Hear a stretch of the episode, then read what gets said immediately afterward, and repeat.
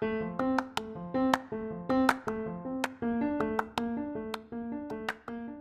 everyone, welcome back to episode 5. In this episode, we will be talking to Elena Osborne. I'm sure many of you know her from her amazing PCT short film titled It Is the People, but if you haven't checked it out, get on it. We were excited to go more in depth with her adventures on the PCT as well as her latest journey on the Te Araroa.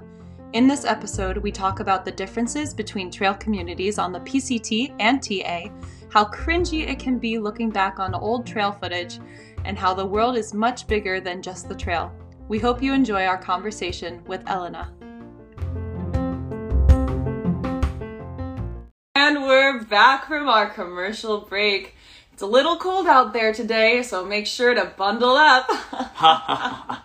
Over to you, Steve. Ha! Thank you, Charlene. Today, um, am I traffic? Yes. All right. Today, we are looking down at the I-95. As you can see, there is a tractor trailer that has flipped. And Oh no. oh no, this was a terrible, worst intro yet. Literally our worst intro yet.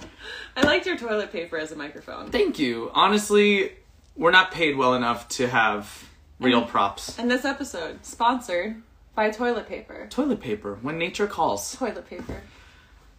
All right, welcome back to Trail Talks, everybody. Season two, episode four. Uh, we are so excited for today's guest. Question before we get started: Would you rather have a million switchbacks going up the mountain, or would you just want to have a steep trail that goes straight up? Which one do you prefer?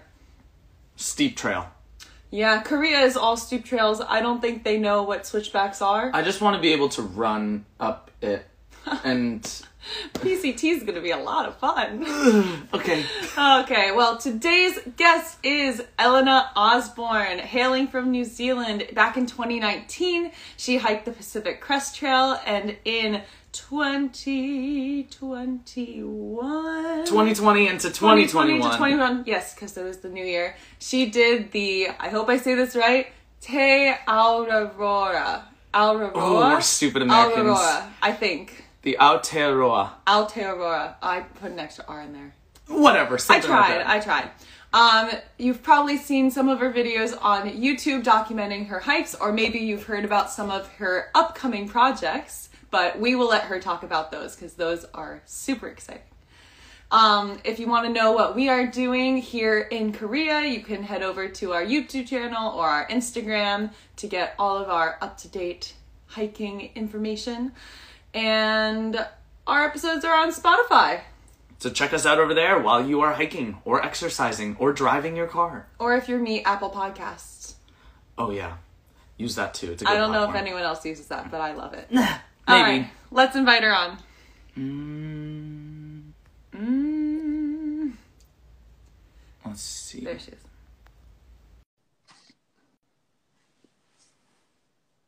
Connecting across the world. Hi! Hello, hello. Hello, is this working? Yeah, Yeah. perfect. Nice. man. You're Hi. from outside. This is uh, you're our first, Yes. You're our second international guest, so it's like cool to be able to talk to you um, while you still have daylight instead of like being in the dark. Yeah, also opposite season. So Oh, you guys, oh, you're in Korea. Yeah, yeah. Okay. So Yeah, yeah, midsummer, which is which has been lovely. Um, but it's also bizarre. I've kind of been offline for a bit, just um, away hiking and traveling within New Zealand. Um, so it's cool to be connecting with people online again. oh yeah, Yeah. yeah. Sounds like the dream though. That's cool. So uh, you're calling from New Zealand. Um, where are you originally from? Are you from the North Island or the South Island? Yeah, I grew up in uh, Auckland, which is like the most populated city in New Zealand. Um, yeah, but you kind of hide that fact when you're traveling within New Zealand because a lot of people don't like when you say from Auckland. But uh, yeah, I grew up in in West Auckland, which is the kind of like top, uh, like mid, uh, maybe just higher than mid part of the North Island. Interesting. Um, speaking of New Zealand, did you? Maybe I'm wrong. Did you hear the volcanic explosion that happened on the Tonga Islands a few days back?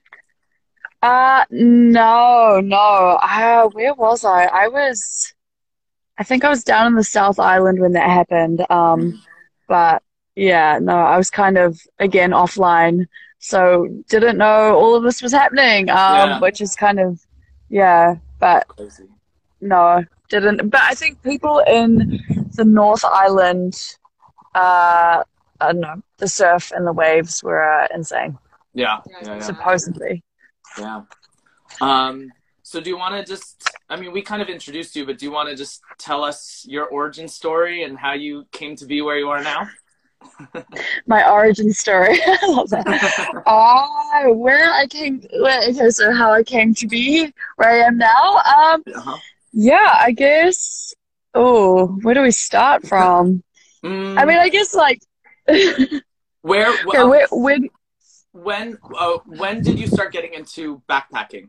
Let's start there. mm, okay, I think, I mean, I think I dabbled a little bit when I was a, a kid, but we didn't, I was never, we weren't a hiking family, so I think occasionally, um, we'd do kind of day hikes, but nothing like a multi-day hike. I would say that I only uh, really started doing multi-day hikes, or I did a handful of them, maybe from my early 20s was when I really kind of started dabbling. Um, so yeah, jumping into the PCT, I still had only done a handful of multi-day hikes. Um, but I felt like confident in my, somewhat confident in my abilities, I guess. Um, but yeah, it was still a huge wake up call because again, a through hike is just a completely different kind of hike.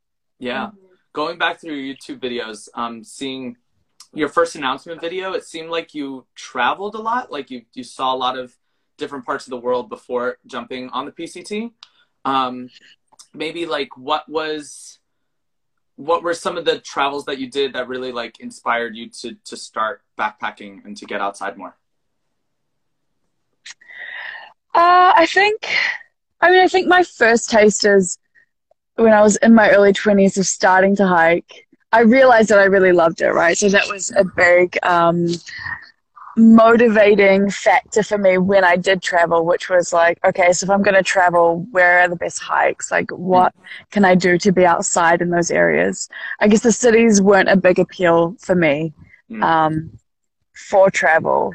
Uh, but it was crazy because I spent I spent like 14 months in the States pre PCT. So I did that from 2016, end of 2016 to beginning of 2018. Mhm. Um, and just working and traveling in the States over that period of time, I realized how diverse the nature was just within the US. I was like, wait, I kind of see why America thinks they're the world. Um, it's very, very diverse. Um, but, or just like, it opened my eyes to seeing how every state was so different as well. It was almost like their own country. Um, but yeah, I guess from there, I hadn't really planned on doing the PCT at that point. Um, it had I'd learned about it, but it wasn't at the forefront of my mind. Um, but funnily enough, I lived in Denver for a little bit, and the girl's room who I was subletting, subleasing, she had actually the reason I w- I could rent her room was because she was hiking the Colorado Trail, and I hadn't realized I didn't even understand what that was at that point. I was like, okay, it's a long trail.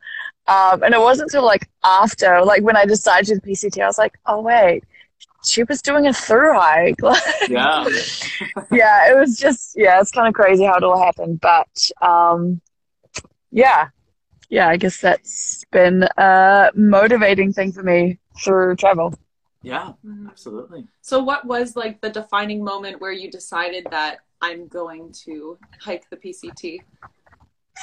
Oh, heartbreak. I think it was like, like that was probably the old, like the last factor. But there was, you know, there were a lot of um, things that had been kind of leading me towards that. But that was like the final straw, I guess, because I'd been interested in doing it. Felt a little bit afraid like I guess when you start to hit your mid 20s, you really feel like, oh, I've got to get my life sorted. I'm in my mid 20s. Um, yep. I think I just turned 25, you know, and you're like, oh, okay, I've got to be serious now. I can't waste time, you know. Um, so maybe I was starting to feel that pressure a little bit.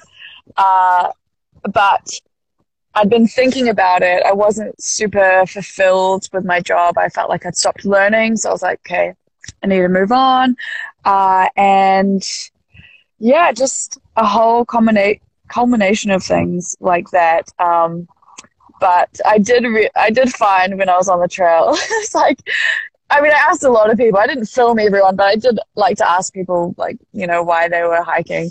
There was definitely a heartbreak uh, club out there, like a quarter life crisis heartbreak club um, and I was definitely one of them uh, because, yeah. But you guys are hiking the PCT this year, is that right? Yep. Oh, yeah. Oh. Uh, and this is your first long trail? Second. We did the Appalachian Trail back in 2020. Oh, oh amazing. Oh, okay. Cool. Yep. Oh, it's so exciting. So excited for you, guys. I, I remember when we were getting ready to start the Appalachian Trail, you were just releasing your PCT vlogs, mm-hmm. and it was like, oh, okay. I think you like released your final chapter, and like we jumped on the AT. So like mm-hmm. you were the last person we binged, and then we just yeah. did our own hike, and so it's really cool to be uh, talking to you right now. Yeah. Oh, that's cool. I love it. I love. Yeah. So uh, what um what was your filming background before before just trying to shoot the PCT? Mm. Um, so I had done a degree in communication, so not like a film degree or anything like that. Um, and but I knew that I loved using the camera, and I loved, yeah, creating stories through video. Um, in my final year, I was able to major in video production, but um, still not, you know, a lot of experience. Uh, it was cool. I was able to make like a final year short doc, and I really enjoyed that process. Um, and just, yeah, seeing a story you kind of write come to life and have that end result of people watching what you created and feeling impacted by that. Uh, and then after that, I worked for a company. I started kind of doing different kinds of jobs, essentially coming on to teams as like the one man band of like the video production. So mm-hmm. I would kind of like storyboard. So it was like social videos essentially, videos mm-hmm. for the company that they would generally be posted to YouTube. Um, yeah, I look back now, I'm like, oh yeah, I started YouTube channels for two different companies that I worked for. Um, and like grew those channels and yeah, it was like the one man one man band. So when I went onto the PCT, it was just like I'd already been doing that, but for other people. Um, and so I just continued doing it, but for myself this time. um, was your initial goal to, um, I, I don't know, what was your initial goal of filming the PCT? Like, mm. what did you want to get out um, of it? Yeah, so I was kind of like, the thing is, I still was very new to the through hiking world. Like, I probably, I confirmed my permit on in January. Like, I decided after the first wave of permits had already been released. I was like, oh, I've already missed the first wave. It was like end of November where I was like, okay, I'm gonna hike it. Confirmed it in January, and then um, I was like, oh, okay, maybe there's some videos that people have made about these trails.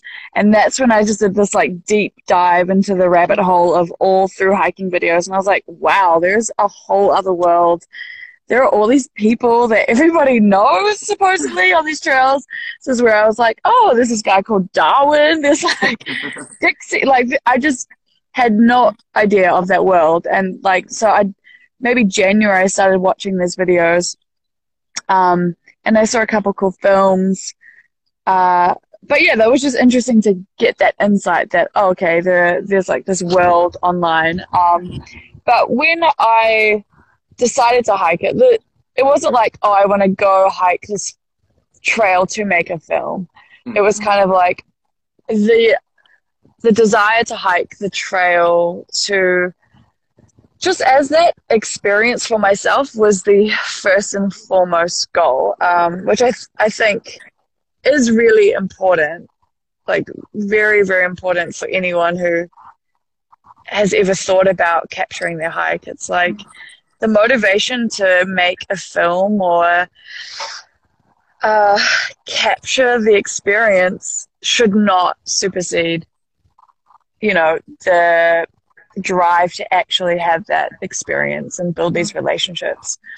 Well. But yeah, so I when I set out, I was kind of like, well, I'm going to take my camera because that's what I've been doing. That's just what I do.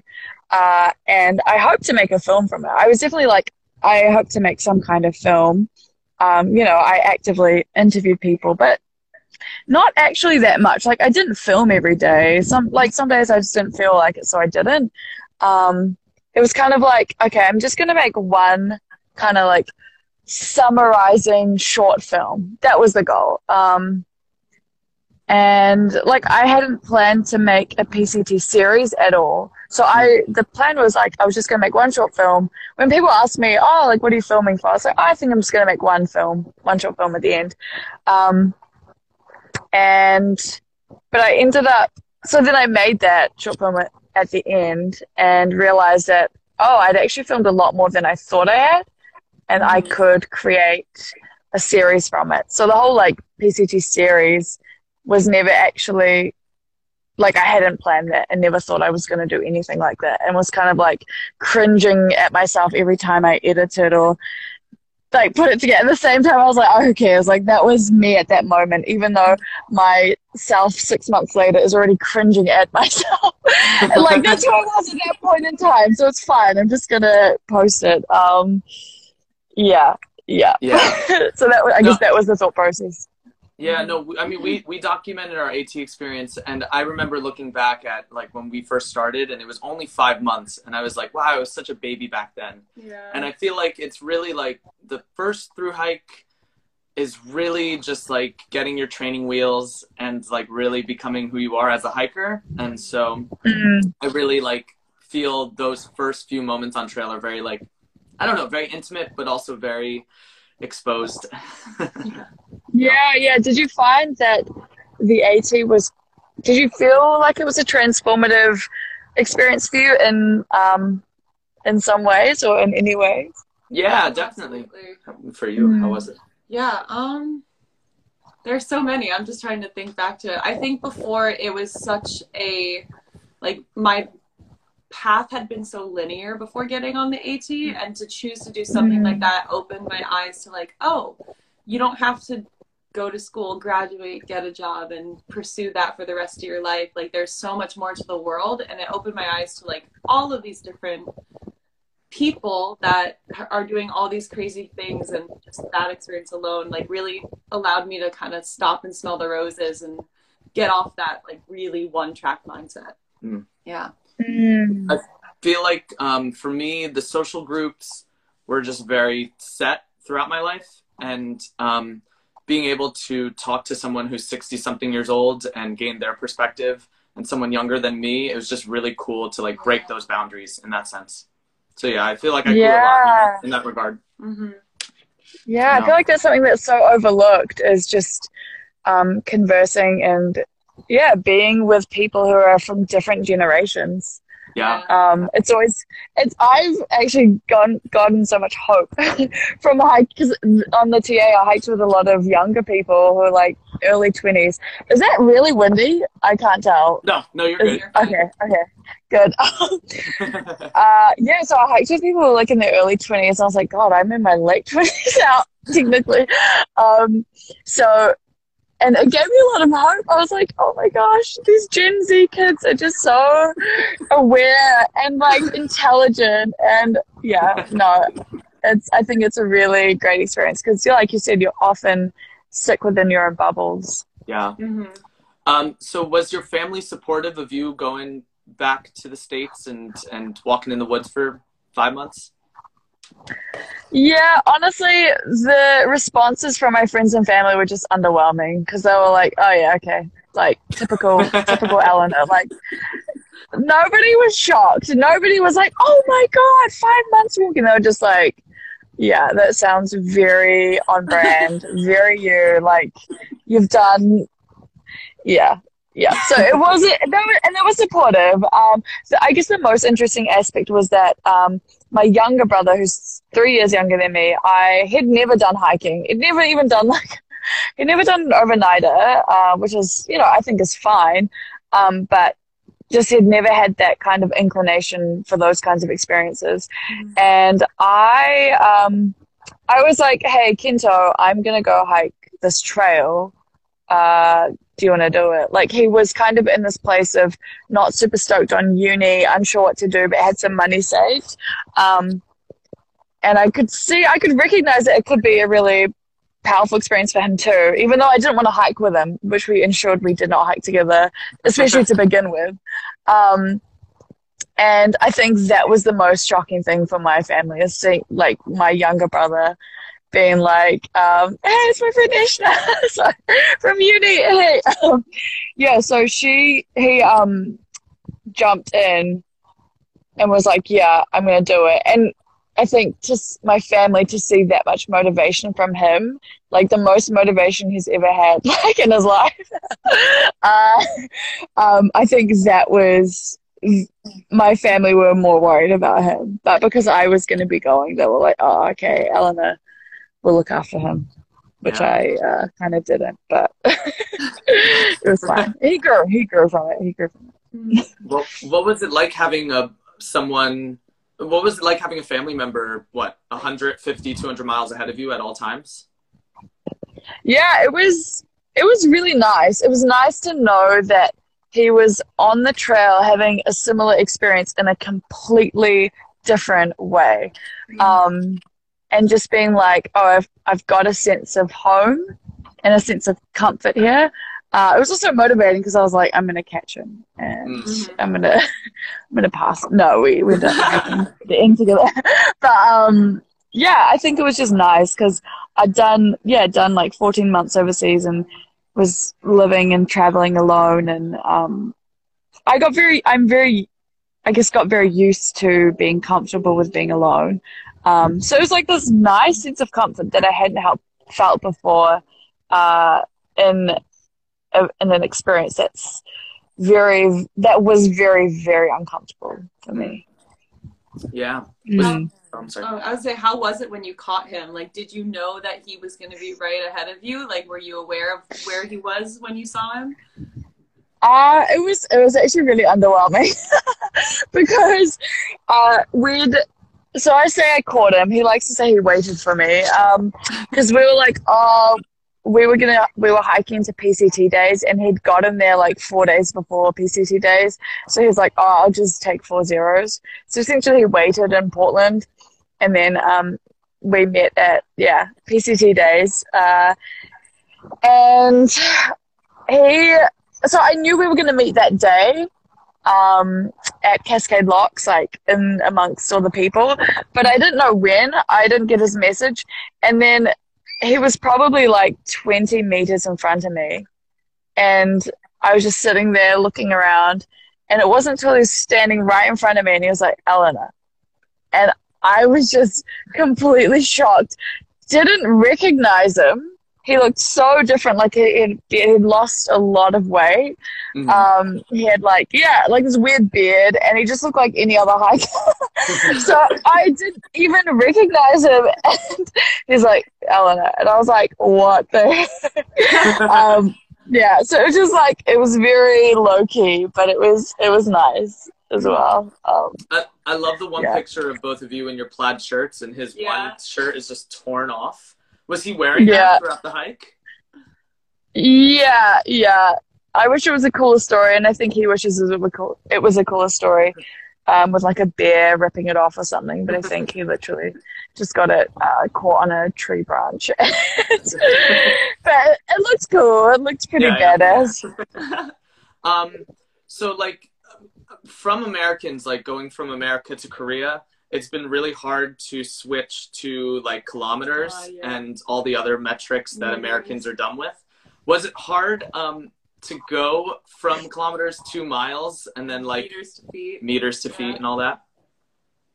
Yeah, yeah. Even though I spent that time in the States, I still couldn't wrap my head around all of that. But I think because through hiking just was a different medium almost, it's like I measured, it, felt quite easy because I could measure that trail in miles. Like in my mind now, through hiking is measured in miles. Which is kind of odd. But then when I came back and did the TA, of course, it was back to kilometers, which is actually nice because then you feel like you're walking further than you are, um, Mm. or like the kilometers go a lot quicker. Um, but yeah, no, it is. It was a bit bizarre, but yeah, you guys need to uh, get on it because I think the thing that just makes the most sense is just um, degrees Celsius. Like that's the one that I'm like, why? That's just you're complicating it. Like zero is freezing, 100 is boiling. It just makes sense.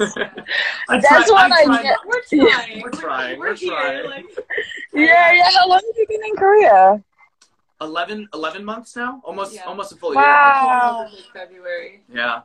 Oh, Right, right amazing. finished the Appalachian Trail. Yeah, getting used to like waking up every morning and be like, oh, it's negative five degrees outside. Like that's a really weird mindset shift. Yeah. Oh my gosh, how are you liking living there?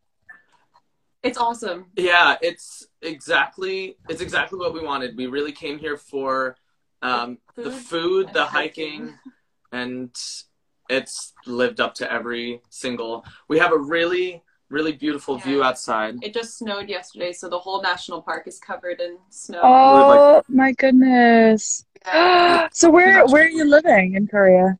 We are in Seoul, So like North Seoul. northern Mm. part of Seoul, and there is a national park smack dab in the middle of the city.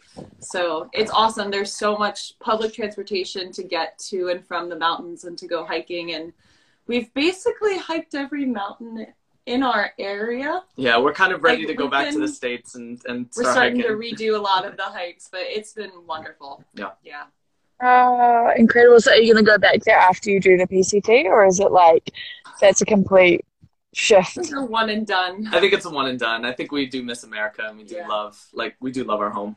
Yeah, the idea of like trying to start your life a little bit like we are now quarter life crisising. So need to try and figure it out a little bit more instead of running. Yeah. But that's for that's after the PCT. That's a problem for after that. Mhm. yeah, yeah, yeah, exactly. You gotta gotta get that PCT in. Oh, amazing. Where is home for you? Oh, New Jersey. New Jersey, yeah. We're like Mhm. 30 minutes outside of New York City.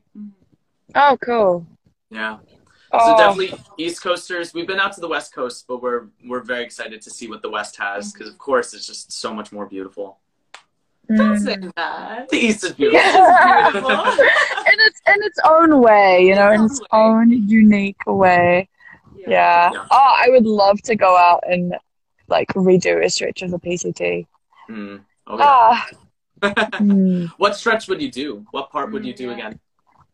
Uh, maybe it would probably be oh somewhere in Washington. Hmm. Uh, or like I Goat Rocks was I that stands out to me, but I also wouldn't want to change that experience. Like I had that was such a beautiful stretch that I really remember. So probably a stretch that I maybe like blitzed through and didn't appreciate as much as I could have. So I'd have to go back and like, yeah, look at what that was. Maybe even like a stretch in the Sierra because the snow was so crazy. I feel like I couldn't really, uh, I guess, enjoy it in the way Yeah. that um, I could have if the snow was a lot uh, lesser. Well, the season is looking to be another very 2019 esque snow year right now. So if you did, it would be right Just a there little where later in the season. Uh, but it's good. It's lucky. I think it's a it's a good year to do it when it's high snow. yeah. Yeah. Um, was that challenging? Like Yeah. getting to Kennedy Meadows, knowing that you were going to be going through the Sierras like that? Uh, honestly, I had no grasp of it at all. I couldn't even comprehend the idea of hiking in snow. I had never done anything like that. So because I had no prior experience hiking in snow, didn't even know what to expect from this year. Again, like I just decided to do it like three months before. I hadn't done like years of research. I hadn't read all the books. Um, hadn't watched. I didn't want to watch any of the videos like about the hikes. Like I watched videos about gear and preparing for it, but I didn't watch anything about the hike. Um, apart from like short films, I guess. Um, but nothing extensive that really showed what to expect from each section. So, um, yeah, I had nothing to compare it against, nothing, uh, no prior experience to compare it to. So I was just like, well, I'm going into this and I'm just going to hope for the best. And Yeah. uh, it's what I what I did. Uh, I was terrified every day, but got through it. So. Was there any like really sketchy sketchy moments going through? Uh, I think just like honestly, the ri- some of the river crossings are kind of sketchy. Um, oh, I think the sketchiest was probably climbing Mount Whitney. Mm. Yeah, I hadn't done like an alpine start or used an axe before, and I remember halfway because there were no switchbacks because it was just completely snowed over. Um, people had dug in steps, and so we were climbing these steps, and there were headlamps above us, and snow hitting our heads from people above us, like kicking in steps. Uh, and I was like, well, if somebody up there falls, like all of us are going to be wiped out because it was just a trail of us going up. And about halfway climbing up, uh, my mate Irish is just like, he looks at my ex and he's like, you know, you've still got the like stopper, the rubber thing on the end. So like, if I had fallen, it wouldn't. Yeah, it was just. I was like, oh, okay, I'm meant to take that off. so yeah, lack of experience there, and I was definitely like, I hope my brother does not climb Mount Whitney because at that point he'd like flip flopped. Um, yeah, but yeah, that was definitely quite quite sketchy. I'm now quite motivated to go do like a mountaineering course or something like that. Um, yeah. Yeah. Cool. Um, what was hiking on a twisted ankle like? I feel like you twisted it early on and then you kept twisting it.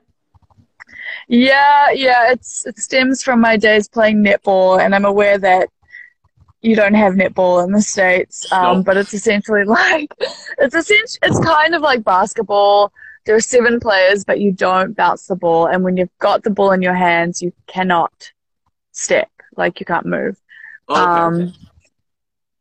and I twisted a lot in high school growing up, and so I just had weak. I have weak ankles, and yeah, it just it was a lot of pain. When I look back, I'm like, how did I walk on that? Because I I did pop ibuprofen every morning when I woke up, and like several times a day, and always had strap on it. Um, so a lot of a lot of ibuprofen. Not good. Not good in the long term, but it got me through. I don't think I'd do that again. I think next time I might rest a bit more and be more chilled out about it all, but it was good for that experience. It's hard when you're on trail, like you think you're invincible, and when something happens, you're like, oh, it's fine, I'll just muscle through it. Like that's what you do. Yeah. Mm. Step back. Yeah, I also think just the whole element of people, right? You've built all these relationships and you're like, Yeah. I don't want to fall behind. I I want to stay with these people. Um yeah, so that was probably another factor. Even though, you know, some most would also probably be willing to chill out with you for a day or so, but when you're kind of like it's going to be an injury that's lasting, um you kind of just power through it. Yeah. Talking about um, like not falling behind and being with the people that you love, what interactions and or or with who like defined your PCT? Was it like um, the people, your tramily? Was it a trail angel? Who like really defined your experience of the PCT? Hmm. Um, I mean, I feel like every interaction you have is going to impact you in some way, but in terms of the ones that are the most lasting, will be the people that I hiked with. Um, I kind of almost hiked with two different trail families, so like, even though you're really ah, you might see both. Anyway, the first half, like up until just after this year, I hiked with a kind of group of people, but there were two guys I hiked with that um, Irish and Lucy, still really good friends with. The thing that's hard is that everyone is in the States, um, bar me, so I can't really like have, I guess, like face to face interactions. Um, or if it happens, it'll be like, you know, once every how many years. Yeah. Um, so those two guys and then the trail family I ended with, I think just, yeah, you just create these bonds as you know that uh, you can't recreate in the civilized world. you know, it's just completely different experience, like where you're at in your life. Um, a lot of distractions are removed, so you have these really, I guess, powerful conversations. You and you go a lot deeper, a lot quicker. yeah. Yeah. Um, and the conversations you can't have with people. I mean, I wish you could, but often conversations you don't have with people in your day to day life. And like, I still think a day of hiking equates to, can equate to almost like a year of friendship because that time is so intimate and so, um, a lot of your layers are gone, you know, that, that all those protective shields are gone. You're kind of just like who you are um, at your core. And so you really get to know a person very quickly. Mm. Uh, and it's, yeah, it's hard to replicate or recreate that kind of environment for those relationships. So, Absolutely. yeah. yeah. I, I feel like that's also a tough reason, or that's a reason why post trail depression is so tough because you go back to quote unquote society and um, it's really hard to be able to connect on that level the same way you were doing 6 Mhm. months before. Um, Yeah, yeah. It's a difficult, the whole, yeah, post trail, I guess, depression or grief or however, you know, you want to call it. It just, I've since, uh, I guess, reflected more on it and just realizing how much dopamine you're getting every day on the trail, right? You're just like, you're active, you're on this kind of like social high. Um, the food you eat tastes so much better because you've been deprived, you are deprived constantly um, of calories. And so everything is just so much more heightened. And so it manifests in every way uh, in terms of feeling that loss when you get off it, get off the trail. Um, and so, and you can see why, and I understand now, um, and you probably too, like why you'd be drawn back to it as well, because you're not only getting those really beautiful social interactions, but I guess every element of your being is like just, um, and your experiences are just more heightened in that way. yeah, absolutely. Did it help to have your brother back home with you to be able to at least share some experiences with? Yeah, yeah, I think it really did because, yeah, I don't have, there aren't a lot of, I guess, people around. I guess, I guess there are less Kiwis who have gone and done long trails, and wherever we are, we're all kind of spread out. Um, and so it's not often to like meet a Kiwi on trail and then live in the same city as them. Um, so it's, and I'm sure you two have found like you'll be able to reminisce and like bounce off each other and like recall the memories. Um, so it's good to have, yeah, someone in real life, my brother, where we're like, oh, I remember this, remember that. And then my poor other siblings are just like, all right, like, I've heard it. You've hiked a trail. Cool. Um, yeah, but I actually recently met someone else who had hiked the PCT in 20, I think he did it in 2016. And it was just like cool to connect in that way. It was like, ah, we've both been through it. Um, yeah. and I guess that's like with a lot of experiences in life, you know, you know, somebody, you meet somebody who's like been through a similar um, hardship or adventure or whatever, and you just connect instantly. So it's always cool to, um, yeah, connect with people in that way. Absolutely. What? So you got off the PCT in 2019. Did you have any big plans for 2020 that got shifted? Uh, kind of. I was a bit like, I had no real plans uh, pre PCT. So I was kind of like, I'll finish the trail and then figure it out. So I had nothing like Yeah. lined up. But when, you know, you know the feeling. You get off trail and you're like, okay, cool. I'm ready for the next big thing. I'm ready for another adventure. I want this dopamine hit. Like, I can keep going like this. I could, I could live like this forever. and so I was kind of like, okay, uh, maybe I'll go to Canada. Uh, maybe I'll go hike uh, the GDT. Maybe I'll, um, you know, I just started thinking like that. So I did get a Canadian visa uh, in February 2020. Um, so that was an idea. That was a potential idea, uh, which obviously did not go through. But I still have this visa, which is still valid because I haven't used it. Um, and yeah, so that was one thing that was really canned, but I had no real clear, like, it wasn't like, oh, I'm going to go hike this trail, and then that was cancelled because, um, yeah, I feel like that would have been a lot more heartbreaking. Yeah. yeah, how about you both? So we got on trail March 16th in 2020. We're on trail for about a day and a half when the Conservancy came out and like put their letter out saying, you know, get off Oh. trail. Like this isn't the time to be doing it. And we made the decision to go as far as we could before it like physically wasn't possible. So we made it about 12 days in. Had to get off when the Smoky Mountain National Park had closed down and then waited five weeks obsessively checking websites and news posts to know when it would open back up and then we got back on in may Yeah. so it was a little broken up So we were we were fortunate enough to be able to be outside for those five months when a Yeah. lot of people were locked locked in their homes and doing that. So that was that was our 2020, which was I feel very fortunate for that. yeah very But- lucky Um, yeah, that was us. And then and then we had mm-hmm. no plans after that, mm-hmm. as one does, and and then influenced by people on trail to go teach over in Korea, and we are like, well, let's just do it. Let's do it. We have no other game plan. We wanted to travel abroad. Let's go see a different country. Yeah. That's what brought us there. Yeah but we knew in the back of our heads we knew in the back of our heads we're like okay within a year or two like we'll probably do another trail like Yeah. it was already there Mm-hmm, mm-hmm. Oh, that's cool though. You made the best of the situation you're in. Yeah, Yeah. tried to.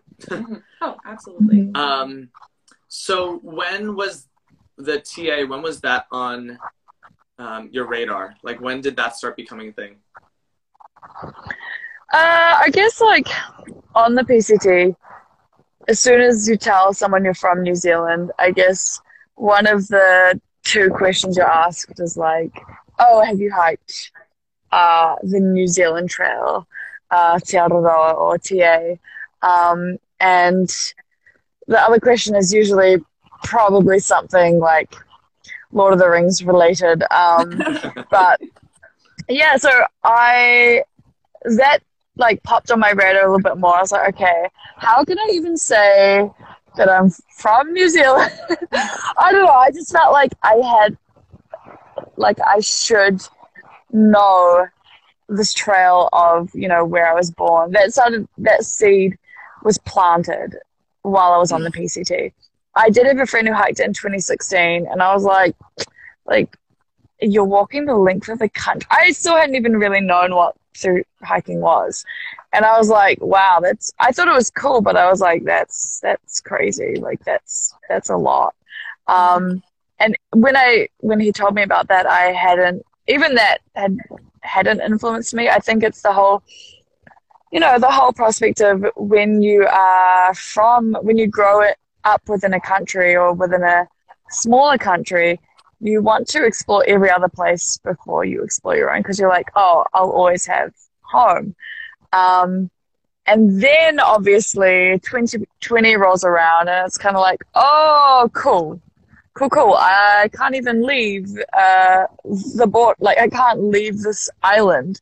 That's Yeah. when New Zealand, I never has have. It's interesting because New Zealand is an island. It was two islands. It's three islands actually. Um, with some other sprinkled around. And I'd never grown up feeling like New Zealand was an island. Mm. Um, and and I always got offended when other hikers on PCT were like, "Oh, it's just a little island." I'm like, "No, it's not. Like it is, but there's a lot of people." Anyway, um, and yeah, so it wasn't till COVID hit where I was like, oh, I am on an island. like we've, I feel so isolated from the rest of the world, especially because you know things weren't impacting us the way they were everywhere else. You know, we weren't really impacted by COVID in 2012. We weren't impacted in the healthcare sense right. um, in 2020. Different story, 2021. But um, so 2020 was kind of like, oh, everything's quite normal here. I just can't leave. Uh, and that's when the idea really started to um, grow. I was like, okay, that little seed that was planted last year, yeah, it's starting to grow. I can't go anywhere else. Like, it feels like, it really did feel like now or never. I was like, I don't think I'll ever prioritize this in my life if I don't do it this year. Um, because I'll always have a yearning to go abroad if I have that option. Uh, and so I just was like, well, everything's pointing that way. Uh, I feel like you kind of know when it's your time to yeah, go yeah. do that, that thing, go do, um, you know, make that idea happen. And it really felt like it was time. Mm-hmm. Yeah. Had you ever been on the TA before for a day hike or anything? Uh yeah, yeah. The interesting thing about TA is, is it is there are sections that have kind of been made to be Te Araroa, but a lot of them are just like connecting trails. Mm-hmm. Uh and so like I'd done the like Tongariro Crossing is one of them I'd done multiple times before. There's like a section called Pirongia. I'd done that as a a day hike before. Anyway, like several sections that I'd done. Um and New Zealand trails are like, I mean, it feels like home, right? Like I, I know what to expect going into them. Uh, I think you were saying at the beginning, like switchbacks or straight up and straight down.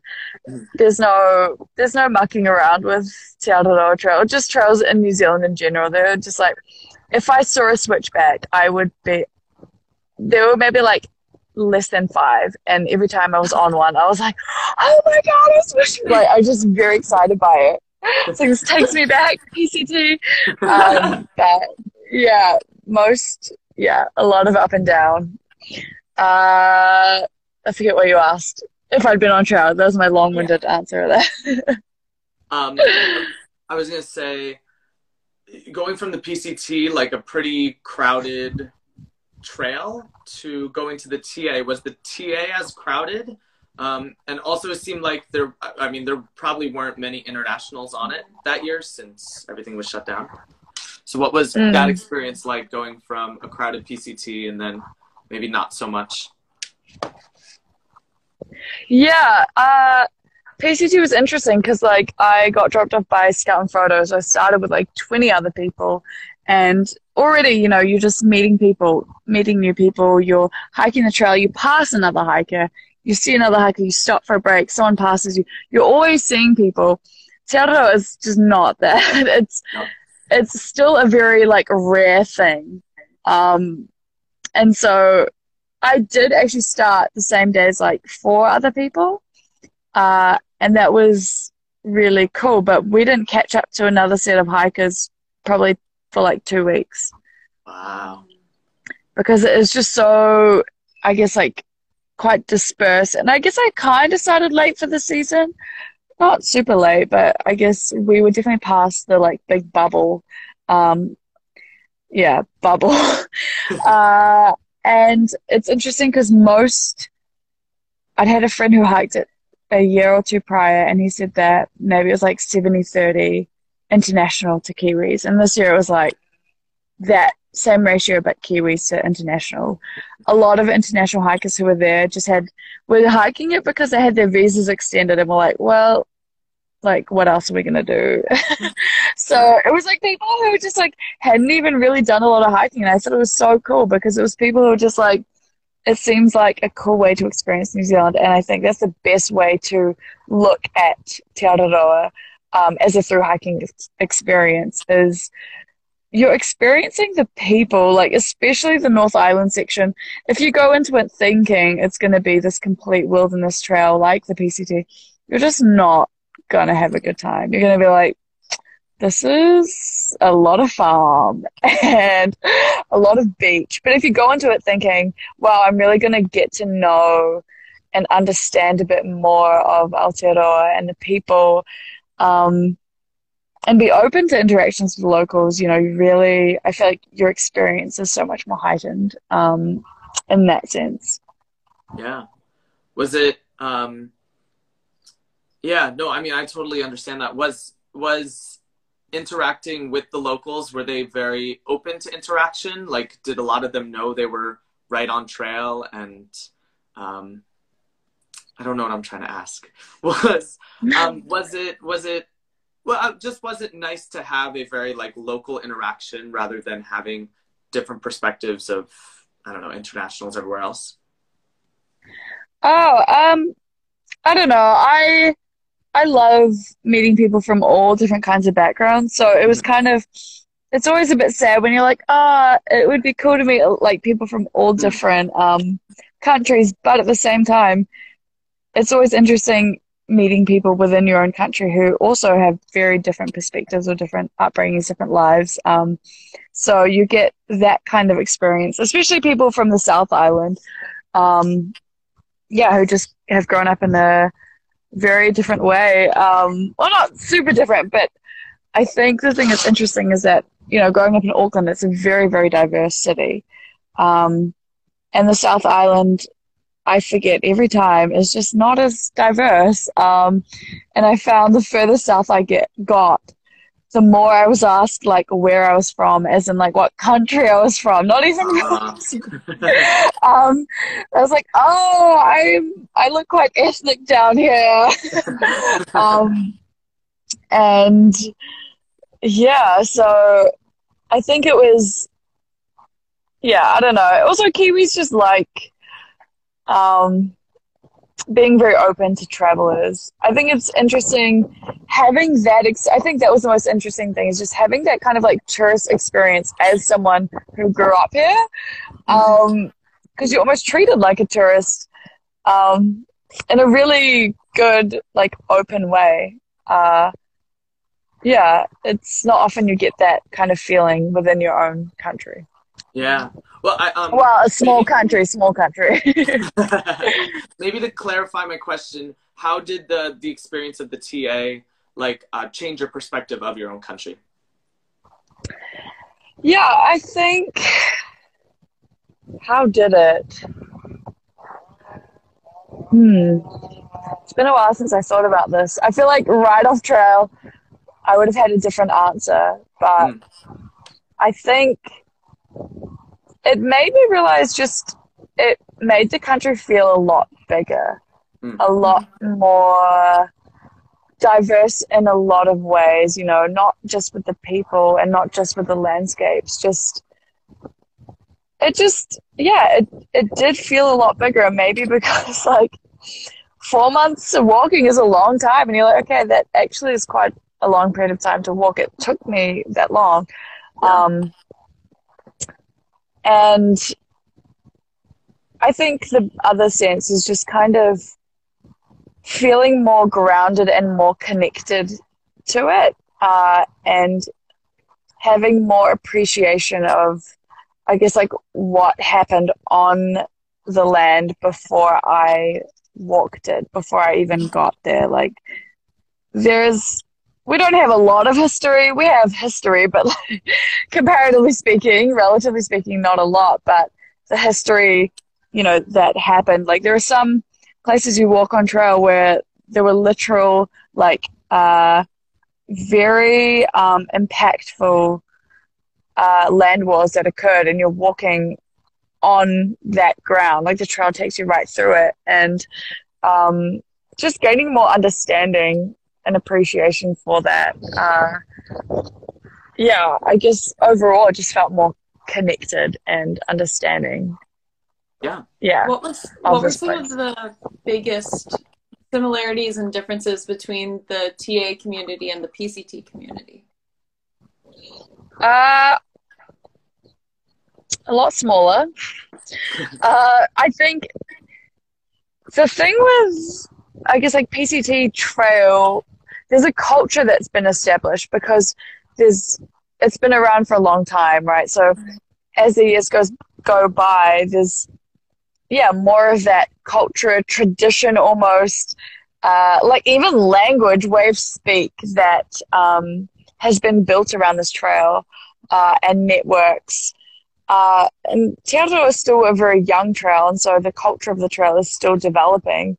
Um, in a really beautiful, I guess, like organic way. It's and it's more influenced by Kiwi culture as well. Um, so yeah, like we, I'd done the PCT, so I was like, I'll bring trail names, but trail names were still not a thing that was common. Like I feel like the people I hiked with were like what, some of the only people who had trail names. We gave people trail names, but I was like, is this sticking? Am I forcing something here? It's still a fun thing. I think it could still stay, but or it could eventually grow. But at the same time, I started to realize that oh yeah, this is really its own trail and it's own, it's got its own culture and um, yeah. So that was a big difference with the with the two trails. Did you ask me about similarities? I don't remember. Yeah, I said similarities and differences. Yeah. Yeah. I guess similarities is like there's still a tr- there's a trail angel network that is growing here, um, but also differences there again with just influenced by New Zealand culture and just uh, yeah, I think more in a really beautiful way. There's more um, I guess references of Te Reo and like Maori culture within um, yeah within the trail culture itself because it's so it's becoming it's not as ingrained as it should be but becoming more ingrained with culture here as well.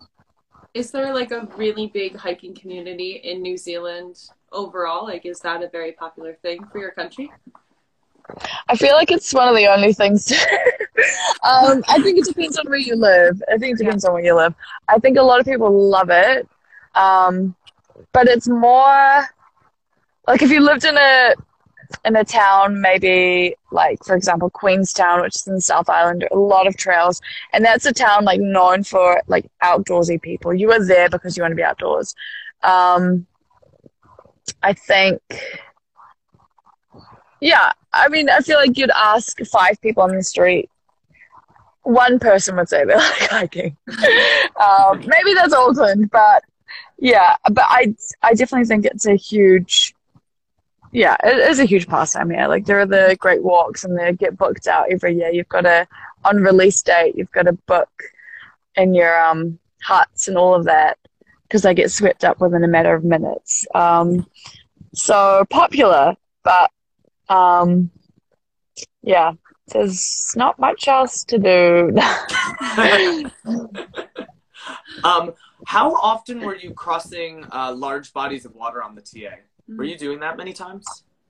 Uh, you only really cross two big rivers. Uh, oh,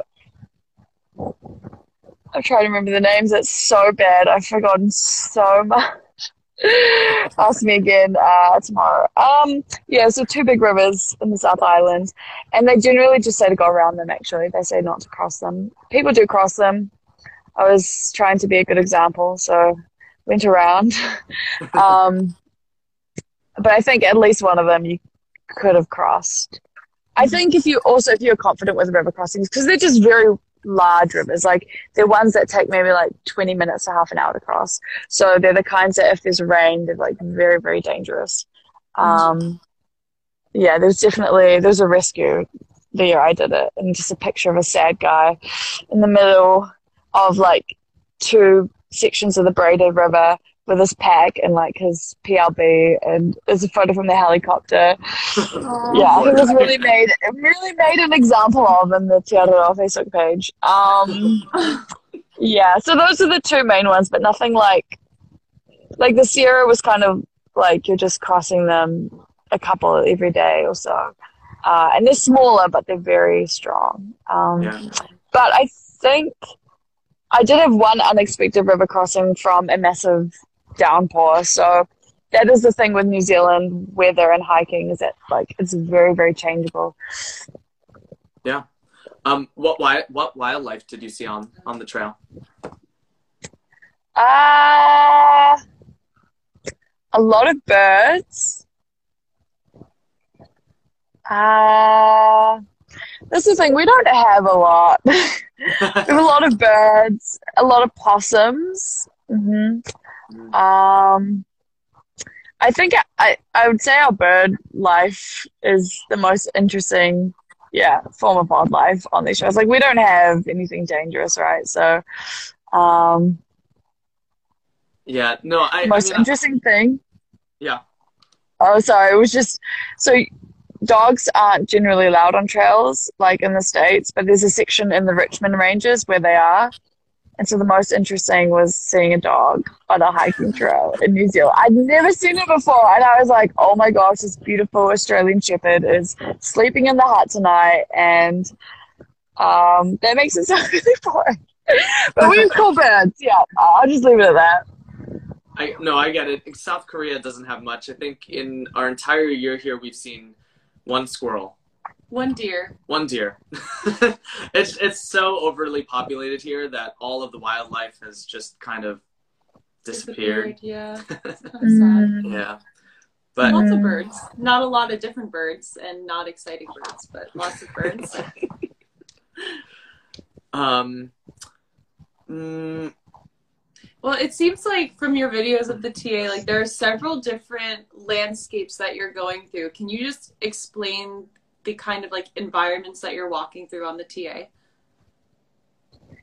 Uh, yeah, so I guess the North Island is full of a lot of uh, beach, um, some forest, a lot of road. I wouldn't say a lot, there's road. Um, you're going through Tongariro National Park, so volcanoes. Uh, I mean, as well, okay, city, you walk through Auckland City, uh, which is also surrounded by like, oh, I want to say like 40 volcanoes um, which are not that. I say that they're like dormant, right? So they're just like hills, but Yeah. technically there's 40 volcanoes around. Um, Cadodana River. It's just yeah, very very diverse. It's like this whole kind of like adventure trail, um, and you're topping that off with mountains. Um, when you hit the south, it is just like mountains and more of that wilderness trail experience. Uh, and a lot colder. Mm. Um, but yeah, very, very diverse, very, very different. Every day is very different. did you like the north or the south more? Uh, if I were to say the hiking experience, definitely the south. If I were to say the kind of like cultural experience, I would say the North Island. That's why I'm like, as a whole, like as a collective experience, it really balances each other out, especially if you're wanting to hike Te Araroa to kind of like understand New Zealand. I feel like you couldn't do one without the other. Mm. Yeah, Very diplomatic answer. yeah. um, so when you got off the TA, how quickly did you pick up the footage to start editing and and putting it into video format? Uh, I would not. I would probably not use the word quickly uh, alongside that process. I didn't touch anything for a long time. I was absolutely terrified of looking at it. I kind of was just over it as well. I filmed a lot more on Te than I did on the PCT, so I felt very, very just like I don't know, overwhelmed and just like I just yeah, I needed a break from it all. I probably didn't pick it up till I'm gonna say July Oh wow, that I really started looking at it. yeah. So I finished end of March, Okay. so four months. Um, and even then, it was a slow start. I just, yeah, I was just over it really. Yeah, I got it. Uh, was the PCT the same process, or did you like go right to editing when you got off the PCT? I went straight into it. I got home in October and I published It Is the People in November. So I spent like a month. I just, yeah, I guess I was just like very, I felt worlds away, I guess, from leaving the States to come back to New Zealand. It's, it was that feeling, and I'm sure most people get it. It's like, did I even do that? Did that really happen? Was I even over there? And the difference being in New Zealand was like, oh, I'm still very much here. Like, um, and so I guess for me, it was that sense of like, okay, this is how I'm going to really process this experience. Whereas I felt like processing Te I just, yeah, needed to disconnect from it. But yeah, straight away, jumped in.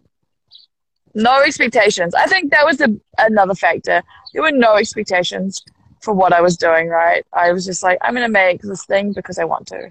Um, whereas Te Araroa post trail was kind of like, I feel a bit of expectation, a bit of weight on my shoulders. Um, I hope I do this justice. I'm representing my country. um, it just, yeah, I just felt a little bit more pressure. So I was like, I'm going to hold off a little bit. Yeah. How did you want to change your narrative um, going like from how you filmed the PCT to then how filming the TA? Uh, I just wanted, like, the interesting thing is, you know, this PCT, I, I haven't rewatched them. I can't really rewatch them.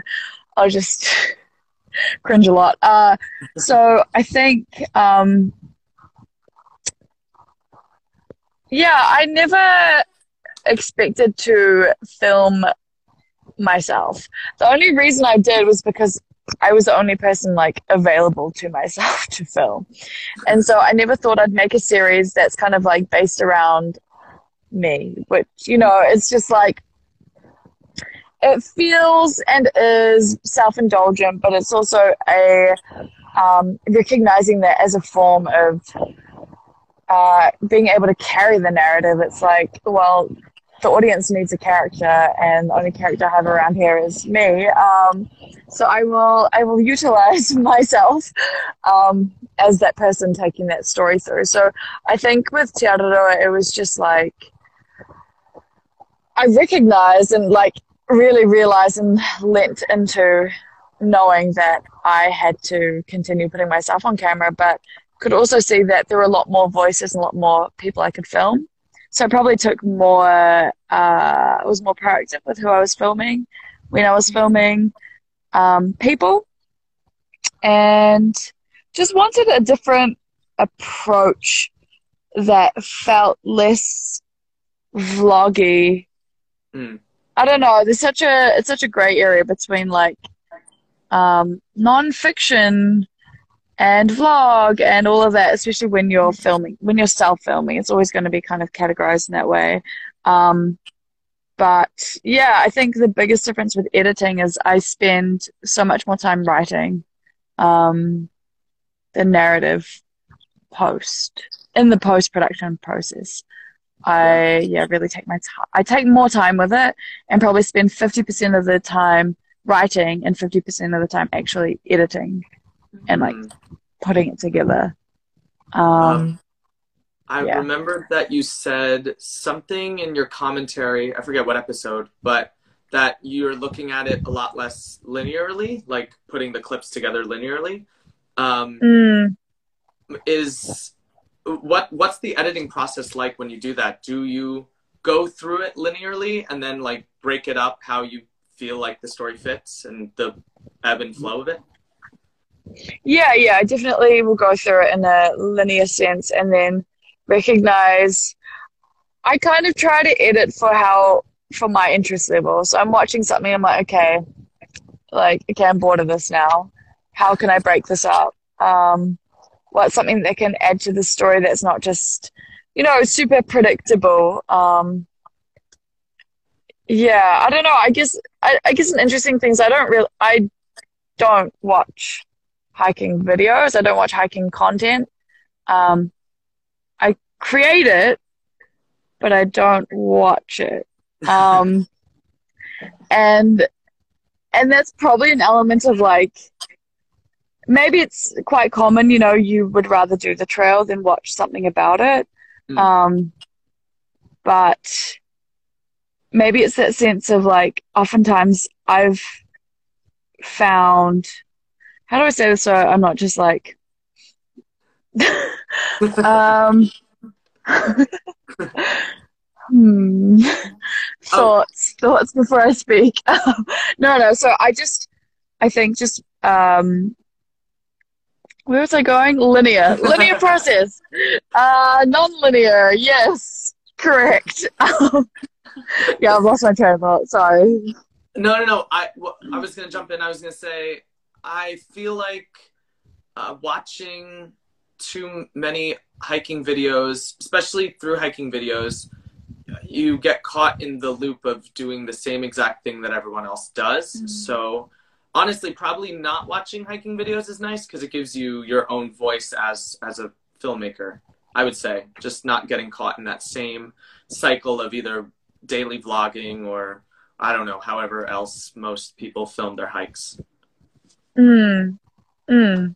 Yeah, and I mean, like, I think regardless, you know, it's it's really beautiful when people are able to like film their stories and create that because it's these are like memories you'll hold forever and you can look back and like refer to and I think it's so um yeah so beautiful especially because there are people who will never get the chance to be able to do these trails and can like live through anyone who's telling those stories online I think it's yeah it's just an incredible um way to do it and yeah a really cool platform just that anyone can upload to Yeah, Yeah. true.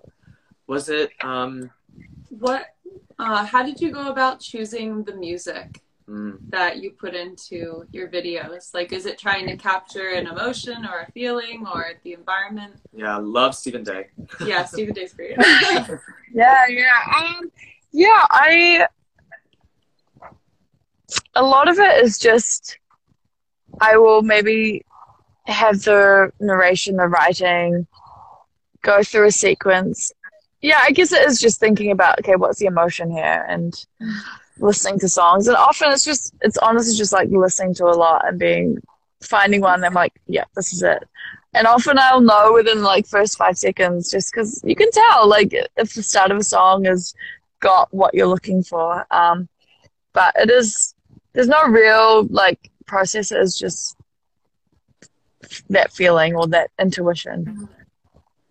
Um, as an outdoor filmmaker, what did you learn from filming the PCT that you then took on to do on the AT or the AT, the TA?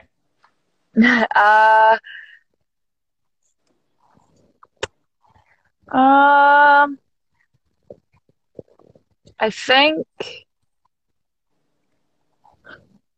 a lot of it was like realizing that you don't need to capture everything and it will work out fine. The thing is, though, it's always easy to say that before, and then when you're on the trail, you're like, oh, but I have to capture this.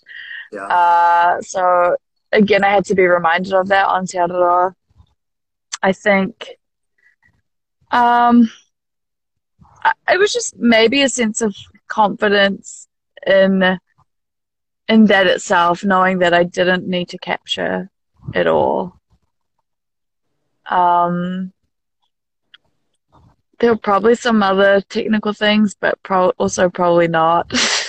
I guess the biggest thing is was realizing like that I really enjoyed interviewing people. Like that was always my favorite thing, um, and that I wanted to lean into that more. Yeah. How did people in New Zealand feel when you would pick up the camera to start filming them, like explaining what you were doing? How did most people react to it? Uh, I think, I mean, people are always pretty uh, open to it if you're um, open with your communication and have developed, you know, trust with that person that you're not going to, you're not doing it, you're not filming something to kind of manipulate this story, manipulate who they are, rep, rep, misrepresent them in some way. I was always very, I think that's something I learned is to really communicate like what I was doing because I wouldn't, you know, you can read the room, you can tell when somebody's very, very uncomfortable. Um, and doesn't want to be filmed. And so it's under understanding that and respecting that with people, um, as well as just asking someone. It's simply asking. It was never like a shock, like just whipping the camera out and filming someone. It was just like, yeah. you know, the conversations. But I think, um, yeah, when you're interviewing someone who hasn't heard of it, it was always, I mean, it, it's always, actually, I don't think I interviewed anyone who didn't know about the trail. but, um, yeah, just interactions with locals who maybe I didn't film. Um, they were, yeah, surprised. Or people were surprised to know that there's a trail in their backyard and they never knew about it. I'm I'm always curious to know. Like, I love the long sequences of of people just like talking and rambling. Do you usually ask them a question that then is followed up by their long response, or is it just you just start rolling and they talk about what they want to talk about? Uh, so I would have like a series of questions written out and ask them things. But if there's something interesting that they mentioned, then you know I would ask more on that and ask them to elaborate. Um, yeah, I think that's the beauty of interviews. It's always having um, it's it is not always a two way conversation, um, but it's open, right? So you've got to be willing to um, ask the interesting questions that come from interesting answers. Yeah, very true. Very true. Um, are there any bits that you plan ahead of time to film, or is it just kind of filming on the go? And how much planning is the before the filming process? Um, I think, I mean, just to ease my nerves, I was kind of like, okay, these are the shots I want to get at the beginning. These are the interview questions I'll ask people. Um, good ones to like as jumping points. Um, and then after the first week, it's kind of like, okay, whatever, just I'll just film as I go and um, capture, you know, what feels right again, it's like so different every day and it's so long. Like you can't capture it all. And if you did, you wouldn't be hiking anymore. It would just it would just be about filmmaking and I think that's where you can lose a lot of the value of the experience. Yeah, that's true. Um, so how many more episodes can people expect out of out of the TA? Um, I initially was like 11, now I'm like 10. Now I'm like, it would be great to be done with eight. Uh, it's each chapter takes just like it takes a long time, it takes a lot of emotional energy, not just like the work itself, but I'm just like I always feel like I'm just like pouring my soul into it. And then after one is done, like, oh, okay, time for the next one. And so the more I do, I'm like, oh God, when is this? just because I guess that's another thing. It's like you know you've hiked the trail, you're ready to. I'm ready to move on. I'm done. I'm just like keep wringing at this like old rag, trying to squeeze out all the liquid. Um, yeah. So I mean, let's say I'll cap it at eleven. Let's hope ten. Let's also pray for eight. You know. Love that. um, so so after all of it, what's yeah. what's next? You're doing a lot of cool things this year, right? Yeah. Oh my gosh. I hope so. uh, yes. Um, yeah. Sorry. um, yeah. So I'm supposed to uh, supposed to be going to Patagonia doing a group travel trip. Uh, I would love for that to go through, as well as a trip in Ecuador, uh, mm-hmm. March and April, and then supposedly uh, Alaska in June and uh, hiking the TMB in July. Mm. These are all group travel trips that uh, I hope go ahead. It'd be lovely um, to be able to go beyond these shores uh, once again. Because um, literally, I've run out of things to do. I've walked the whole country. I've like I've gone down to the south again. I've scoured every single square meter. Um, so I'm ready. but yeah, so that's the initial plan. Um, it's interesting because getting back into New Zealand is actually the issue. Like I can leave quite easily, but getting back in is is is a process. So Yeah. it's kind of like either I kind of jump across shore from March and see where the year takes me, um, because there's no no promise of getting back into the country. Uh, I'm kind of leaning I'm leaning towards that at this point. Um, who knows? I might be stateside once There you go. again. um, would love that. Uh, yeah. So the year is full of Mystery. cautious hope. um, How did you get like involved with what is it? Vagabond tours is how you're doing these. trips? Yeah, a lot of these, yeah, these companies just, uh, yeah, reached out to me and could see that. Um, it, I think, yeah, there's a lot of people who want to go on these travel hiking trips, but often don't want to go alone. And, um, you know, I think it's really cool and also bizarre the sense that, you know, people get to know you. When you've put something online, people get to know who you are, but it can be very one sided. So it's also an opportunity to like build real relationships with people who are like, oh, I feel very connected to you, but you're like, I don't know who you are, but I would love to know. like, I would love to become friends with you because obviously, you know, similar interests and similar passions. Um, and so it gives that opportunity to feel like, you know, to feel like you know the person who's going to be on that trip, um, but also build relationships with other people within these groups who are also interested in the same things. Um, so yeah, yeah, very Yes. cool, very random. Didn't think I'd ever be involved in anything like this, um, but you know, got to say yes to Yeah. to the things that seem right. Amazing opportunity. So cool. let's um let's manifest that all these things are gonna happen. Yes. Um, which which one are you like most giddy for? Like, Ooh. which one are you most excited to see? Honestly, I haven't even allowed myself to get excited about any of these ideas, but um, just the I just the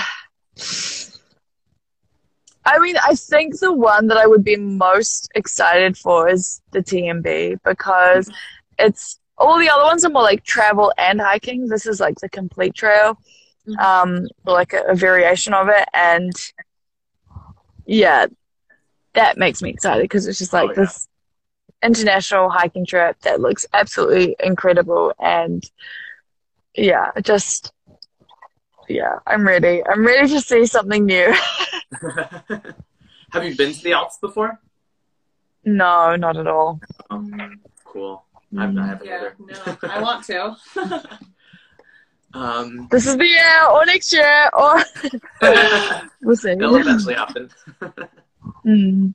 Um, so you want to go into conclusions? sure.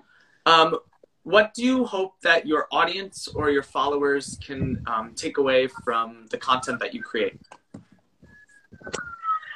Uh,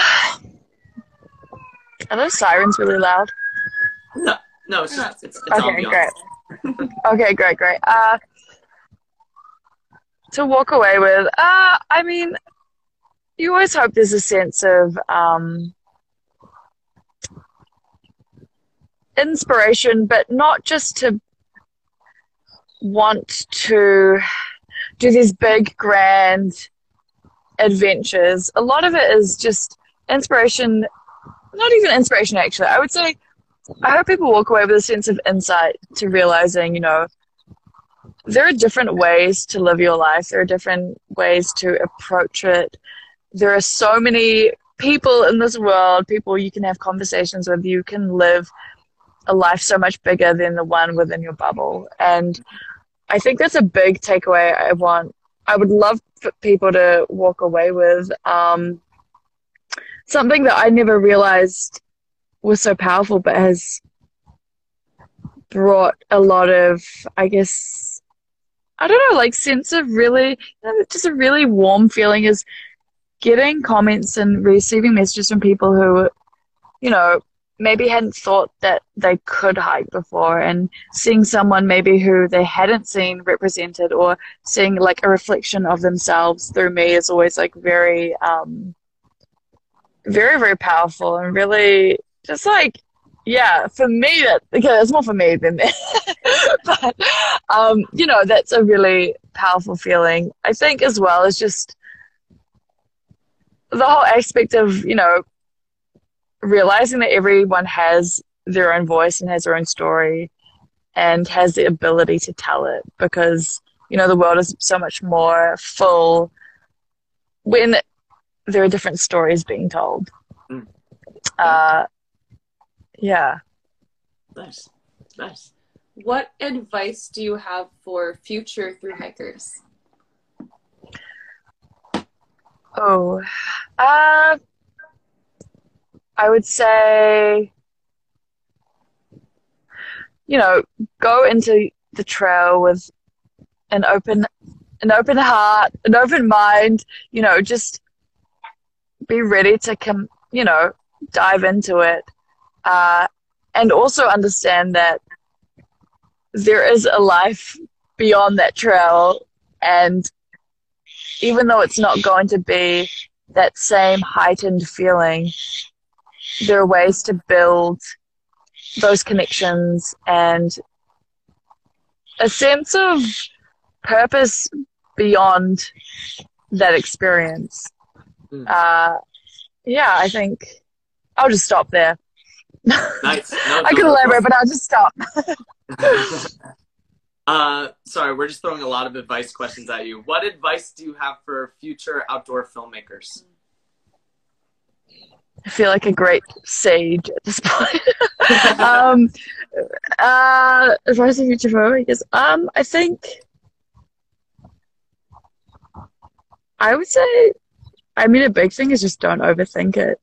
Mm. Um, be inspired, but also don't be afraid to do something different and use your own sense of intuition and voice. Um, because those are always, I guess, the things that stand out. Yeah. Yeah. Nice. Last advice question. I promise. This one's for Tip Top that is still on trail. So, like, what advice would you give to her that is still hiking on what not to take for granted while you're out there? Hmm. What not to take for granted? Uh, hmm. The first, honestly, the first thing that comes to mind is just like your health, the ability that the fact that your body can is capable of that at that time.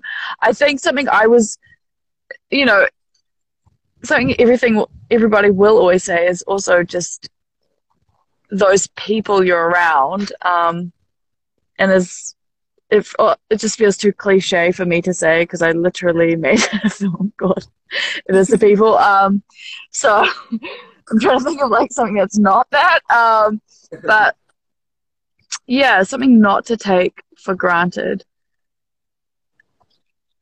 Uh, I guess a big thing is just, um, yeah, you're, honestly, I'm trying to think of something, but everything I think of just sounds super cliche of being in the moment, being present, yada yada, because they're all true, you know, you should, Yeah. like, you won't be there again. You won't have those conversations again. As much as you think, oh, I'm going to be friends with these people forever, um, and the relationships will always stay the same. The reality is they won't. You know, they'll never be like that again. So you've got to really um, appreciate them for that time, for the way they are um, at that time, um, and view it as that. You know, understanding that it might not continue that way, but um, as I fin- as I completed, as I concluded my um, year 13 head girl speech, which I was reminded of yesterday, none of that which will make sense to you, uh, was another cliche line of, um, don't cry because it's over, smile Sorry, I can't, I cannot take myself seriously. Um, yes, so that, that is, those are my, Love that quote. I love it. Beautiful, beautiful quote. um, so, is there any um, other trails on your on your horizon? Like, I know that you're having big adventures in 2022, but But do you um do you want to? Are there any other trails that you want to do? Um, always. I I have the CDT maps on on FarOut. Um, sorry, Sophia said. Um, but honestly, I'm like, I need to retire from long trails. That's how I feel right now at this at my current state of mind. I'm kind of like, they take a long time to walk. Um, so that's there, but it's not. It's not at the forefront of my mind at all. I feel like if I was gonna do any trail, um, it would be something I would love to hike in Japan. I think that's the next thing. You know, I think from hiking Te Araroa, I again like have this really because like deepened understanding of where I grew up and a part of my heritage. Um, but Japan is just like this gap in my um, cultural understanding and like to a deeper level. Uh, you know, whole half of my family are there, and I would love that experience. Yeah, of hiking that hiking some trails up there, but mainly to just like get that um, get a deeper level of understanding there. So Mm-hmm. something in Japan, maybe, hopefully. Yeah, yeah, I love that. Um, is there anything you want to let the through hiking world know, or how people can keep up to date with your adventures? What do I want to let the people know? Um, uh, anything and how to keep up to date? Ah, Yeah. Honestly, I can't think of anything. Um, yeah, I, you know, don't. I don't know. What what kind of what what, what would you say? Uh, just like how they can. Well, how first of all, how they can follow your adventures on YouTube and everything, and then Yeah, I mean, I guess it's still. I'll still. Okay, here's something I can say. I, I'll still be uploading my Te chapters. Uh, yeah, this year. Frequency to be confirmed. To be confirmed. To be confirmed. I've clearly been uh, using up all my words. Um, and honestly, yeah. Stay tuned. Please have patience, and hopefully, I will be out on some more trails elsewhere. nice, Mhm. awesome, sweet. Awesome. Well, thank you so much for coming on. Yeah. Really appreciate like taking the time out of your day. Um, it's, yeah, of like- course. Thanks for having me. Thanks for chatting. oh yeah, Yeah. absolutely. Good luck with the upcoming year, and I hope that everything Yes. Fingers crossed. Goes to plan. We are. We are hoping for you. And same for you guys. I'm super, super excited for you both to walk that beautiful, beautiful trail. oh yeah. Oh yeah, and rewatching all your videos is making us really, really Yeah. excited for it. Ah, cool. Sweet. All right. Well, we'll talk to you later, Yeah. and All right. good luck with everything. Sounds All right. good. You too. See you See you. Bye.